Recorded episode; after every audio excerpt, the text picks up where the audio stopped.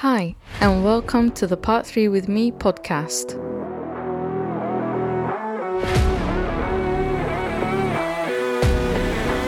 The show that helps Part 3 architecture students jumpstart into their careers as qualified architects. I am your host, Maria Scudari.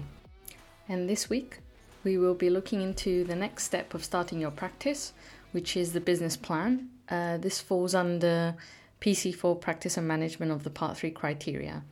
And also join me next week where I will be focusing on marketing your business.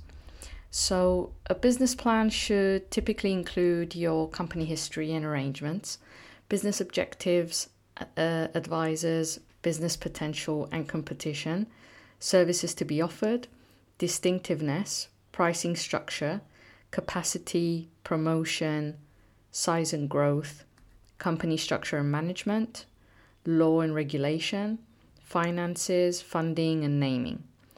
So, some of these would have already been prepared from the items we discussed in the previous episode from your three to five year plan, your checklist, and your SWOT analysis.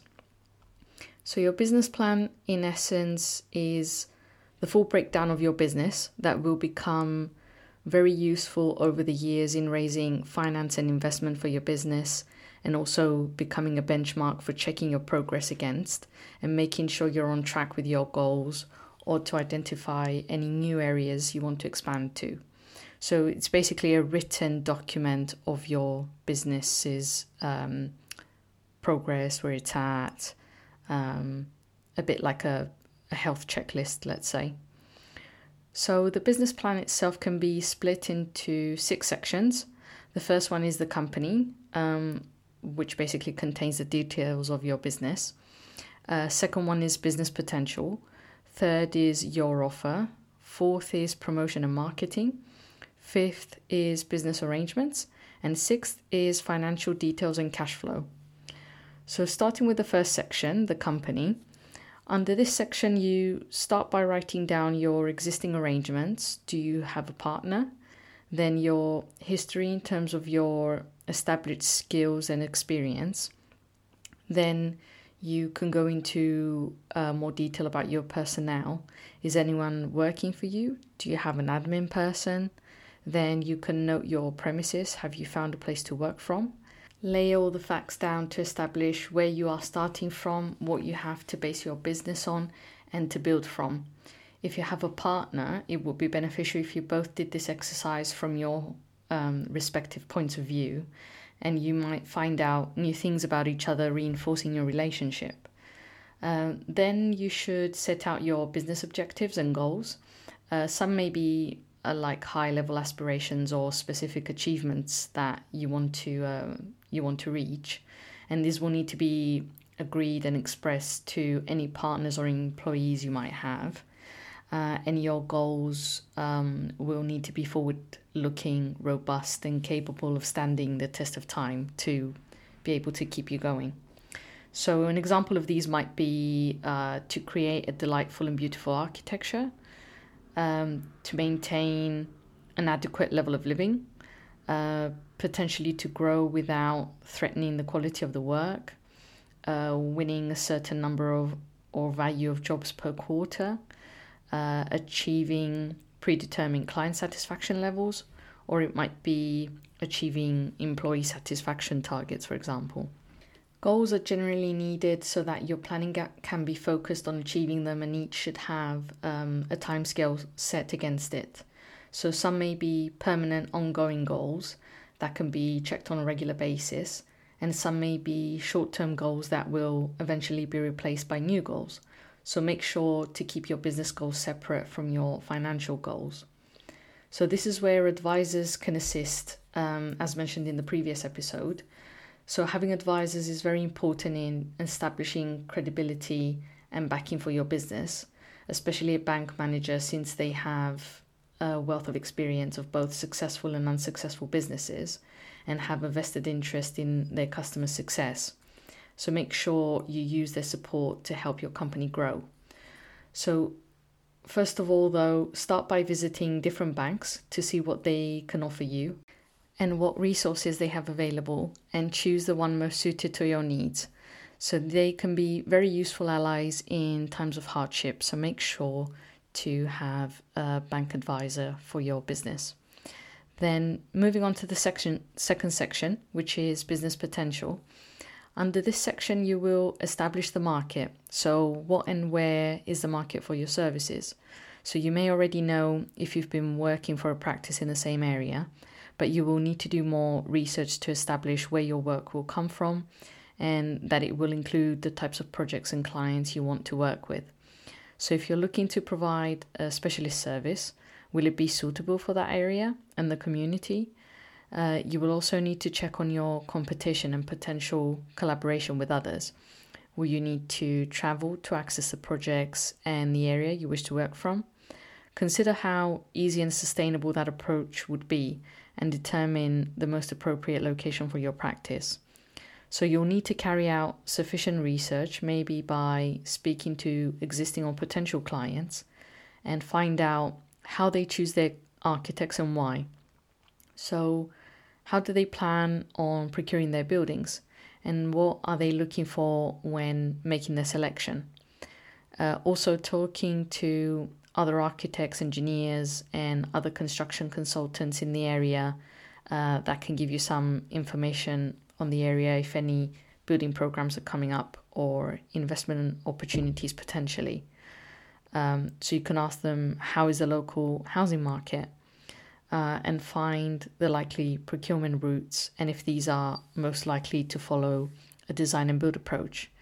Uh, if it is, it may be a good time to meet potential bidding contractors uh, and make sure to get a good understanding of the economy and how it relates to potential design work and familiarize yourself with the local authorities' agenda in the area. Uh, you should also aim to establish a broad client base with a good mix of both private and public sector clients um, that have diverse requirements to keep you developing and growing on your experience. And make sure to maintain relationships with all your clients as they can be uh, repeat clients eventually and also become a vital source um, of your workload and for referrals in the future. Uh, next up, moving to the third section, your offer. So, this section covers the services you plan to provide, your distinctiveness, pricing structure, and capacity. So, in terms of your services, um, you may wish to concentrate on just um, a part of the st- standard services. For example, you might just want to focus on planning, or you may want to offer other services or specialisms. So the key is to focus on what you do best and can offer economically and at a profit. So, what are you confident selling and what is your market? So, start with what you know uh, and that you know you can do, and gradually start adding potential services you are confident you can develop and obtain. Then set out the services you'd like to provide in the future but have yet to develop capacity or experience on. So you as a guide you can use the RIBA plan of work to start from and to list your skills and abilities um, that are outside standard frameworks because these might suggest the direction for your practice. So establish a plan of what you really want to produce and what your cl- clients really want to buy as this will definitely inform uh, your practice's distinctiveness and lead more clients to choose your practice over another. So, this is where marketing and concepts assist in shaping your brand, uh, your reputation, and your unique selling point. Uh, a unique selling point may be a specialism that you can offer. So, try and think from the client's perspective and what you would look for if you were in their position. So, after you've established your services and brand, you'll need to consider how much you intend to sell your services for. So, this should be based on what the market currently can bear, but also considering how much the production and delivery of the services is costing you uh, in terms of time, resources, and overheads. So, there are, in, for architects, there are typically three um, ways you can calculate your fees. Uh, one is as a percentage of the construction costs uh, on a time charge basis at an agreed hourly rate with the client or as a lump sum fee. Uh, research how others typically charge for their work and how the work is valued by their paying clients. So you may discover new methods of charging together with your clients, um, discovering where they where they see the greatest value uh, delivered from the architectural service, uh, helping you to establish your own method of charging. So transparency is key with charging to avoid any future disputes with clients. So avoid underselling yourself because once you become known for cheap fees, it's very difficult to increase your charges afterwards. So clients don't really understand what architects have to offer and what services are included. So try and make sure that you explain and make clear in detail the tasks you will undertake for them and on their behalf to help them understand your fees and services and where all the charges come from. So, as part of your fees, you will also need to consider the resource and capacity you can make available for each project and whether you have employees or if you work alone and reaffirm to your clients your ability to deliver their projects efficiently and in the timescales agreed. But be careful to not over recruit with every peak in workflow, as your workload might suddenly fall and you will need to go through redundancies. So, this is a balance you will need to review and reevaluate with every project to create the right balance for your clients and for your business. Uh, next, we have section four, which is practice, promotion, and marketing. Uh, under this section, you will have to determine how you will promote the practice and prepare a strategy for selling your business. Uh, your plan should include the production of promotional material uh, that is effective in achieving measurable wins. Um, for example, that you've achieved a, an award, a promotion, or through your networking. So make sure that you allow for a sum in your financial plan for promotional activities and growing your marketing strategy. I'll be expanding more on marketing in the next episode. Now, moving on to section five uh, of the business plan, which is business arrangements. So, this is a section where you determine what size of practice you want to be and by when. So, this will typically be determined by the type of work you want to bring in or input brought forward from other partners or employees. So, if you want to grow relatively quickly, then try to run your practice with that ethos from the start, ensuring you will have enough office space that will accommodate growth as well as your systems. And this may result in higher overheads in the beginning, but it will be worth it in the long run when you reach that stage of growth. So, the same obviously applies if you want to stay relatively small by keeping your processes simpler and more straightforward. So, under this section is also where your business st- structure will come under, which we talked about in the last episode. So, whether you will go down the route of a sole trader, partnership, company, or cooperative, then along with the business structure you have come the management requirements. Uh, these need to meet the requirements of the practice in achieving its aim, uh, and that skills and resources are well organized and that it has capacity to develop and grow. So, if you don't have any experience on running projects or a business unit or even managing staff, then try and seek uh, advice from others who have uh, done this and on how best to go about it and how others have tackled it by giving you an understanding of what may be required. So, a key thing to keep in mind when you determine your business structure is to be aware of the rules and regulations you will have to adhere to as a business in terms of insurance, health and safety, employment, law, and so on. So, some regulations affect all business types, but greater regulatory impact comes when you officially become an employer, which may be a determining factor on which business route you might take on in your growth plan. And then the final section, finances. So, basic financial success is essential for all businesses' survival. That's why cash flow should be kept healthy and any overdraft arrangement to be kept under constant review.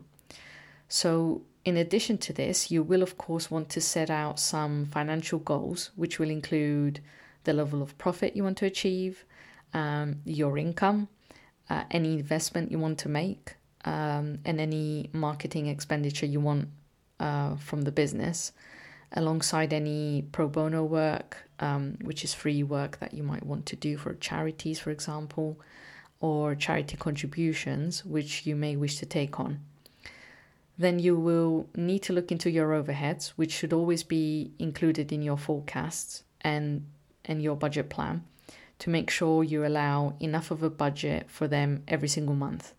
So these will typically involve your any salaries, any rent costs, uh, software, equipment, utility bills, and any other types like this.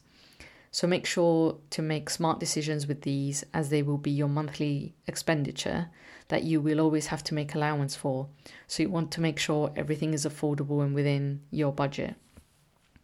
So this will then lead on to your financial forecast.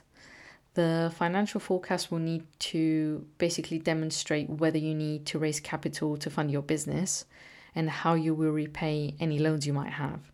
So it should provide the core evidence to convince a lender to provide you with the capital you need. So as you run your business, the financial plan should be a regular reference document to guide uh, your real performances. So it should be reviewed and updated regularly, at least uh, once a month. So once all of this is established, then you move on to the fun part of choosing your company or trading name. So you may go down the standard route and use your own name for the company, or you may decide to choose something that reflects your brand and marketing strategy and separates you from from the rest of the practices. So to sum up what I talked about today, we ran through your business plan for starting a practice. Your business plan should include details of the company, uh, business potential, your offer, promotion and marketing, business arrangements, and financial details and cash flow. So make sure that you seek out and appoint appropriate advisors to assist with each step, uh, mainly an insurance broker, an accountant, a bank manager, uh, to which you will have to give your business plan to for any loans you may need, um, a legal advisor, an IT consultant, Identify through market research the sectors and clients you will be working in or for and targeting. Uh, make sure to assess and be prepared to nurture your existing client base for repeat business and referral opportunities. Establish the services you intend to sell and preliminary pricing structure, ensuring they are adequately sellable and distinctive in your chosen marketplace uh, know how you will provide the services you will be offering for sale, develop a marketing and promotion strategy that will bring you to the attention of the clients you want to attract, examine and decide on legal structure for the company, and carry out whatever preparations for this is necessary. Prepare a financial forecast and explore potential funding arrangements. Uh, choose a name for your business and remember that a business plan is a living document and will change and adapt as the business grows and changes its aspirations and management. And remember that having a business plan will put you ahead of most of the competition since most don't go through the process of putting one together and live month by month. So, just by doing your business plan, you are far more ahead than most. Uh, and as always, I like to provide you guys with a scenario to put what I just went through into context. So today's scenario will be looking at the pros and cons for taking on a large scale project if you're a smaller practice. And does the business have uh, the capacity for it? Will it bring us any benefits or open us to any risks? So this larger project is for a student accommodation building. Uh, a contractor approached us for this for this project, and will be also be working with a university. So, in terms of the pros, uh, in this instance, you've previously worked with these contractors, so you have good experience with them, and what you worked on previously was very successful. So, this gives us some confidence in taking this project forward with them, uh, since we're familiar as a business with their way of working and their capabilities in delivering successful project um, and also our previous history with working with universities also gives us uh, more possibility in winning this project and exposing ourselves further for future projects both with the university and the contractor. Uh, also, winning this project uh, against um, other potential competition or other architects will also raise our practice's profile potentially and also help us obtain future jobs from other universities. And this would also offer us advantages in securing future work and cash flow for the practice. Um, also, student accommodation scheme have become quite common within the last few years. So it's a good opportunity for the practice to create a new specialism and expand to other sectors and a range of new clients. So those would roughly bring together the pros of um, getting this new project into the practice. Now, for the cons, a possible outcome would be that we would waste our time and resource on a failed um, project if we don't manage to actually secure this and if the contractor doesn't decide to go with us. So those resources could have been used on something something else on a secured project. So that can be a risk that we might uh, be open to if we don't win the job. Um, and if something goes wrong throughout the process, we risk damaging our relationship with the contractor and the university. There will also be a relatively tight program on this job, so we may risk um, producing something that isn't of the highest quality that will be required by the local authority because we don't have the experience as a practice.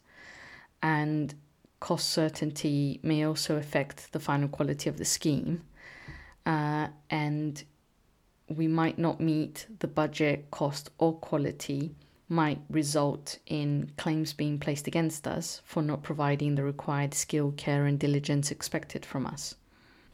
So, these are the list of pros and cons that you would potentially provide to your manager, for example, uh, that they might have asked you for this for your opinion on this uh, bid, whether we should take it on this project or um, or not, and then you, in terms of the fee for for a job like this, you would typically recommend uh, a percentage based fee based on the construction budget. Um, because of how big the project is, it's a bit difficult to set it on a lump sum or an hourly rate fee. So, a percentage fee would be the most suitable for this type of project. And also, the percentage fee um, can be based on the possibility of an increased program and potential market inflation that will affect the construction cost, uh, which would, as a result, increase our fee respectively. And given program is a bit of a worry for us because we haven't had any previous experience on this on a job like this on a student accommodation, um, we could also recommend that given this is a design and build um, envisioned pr- uh, project, that um, we agree with the contractor that we use uh, BIM software from the outset for this project uh, so we can speed up the design process as, as well as speeding up the contractor's construction process uh, by identifying possible design implications from early stages which would in return assist in the coherent progress of the project.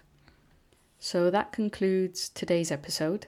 Uh, stay tuned for next week's episode where I will be focusing on marketing the practice.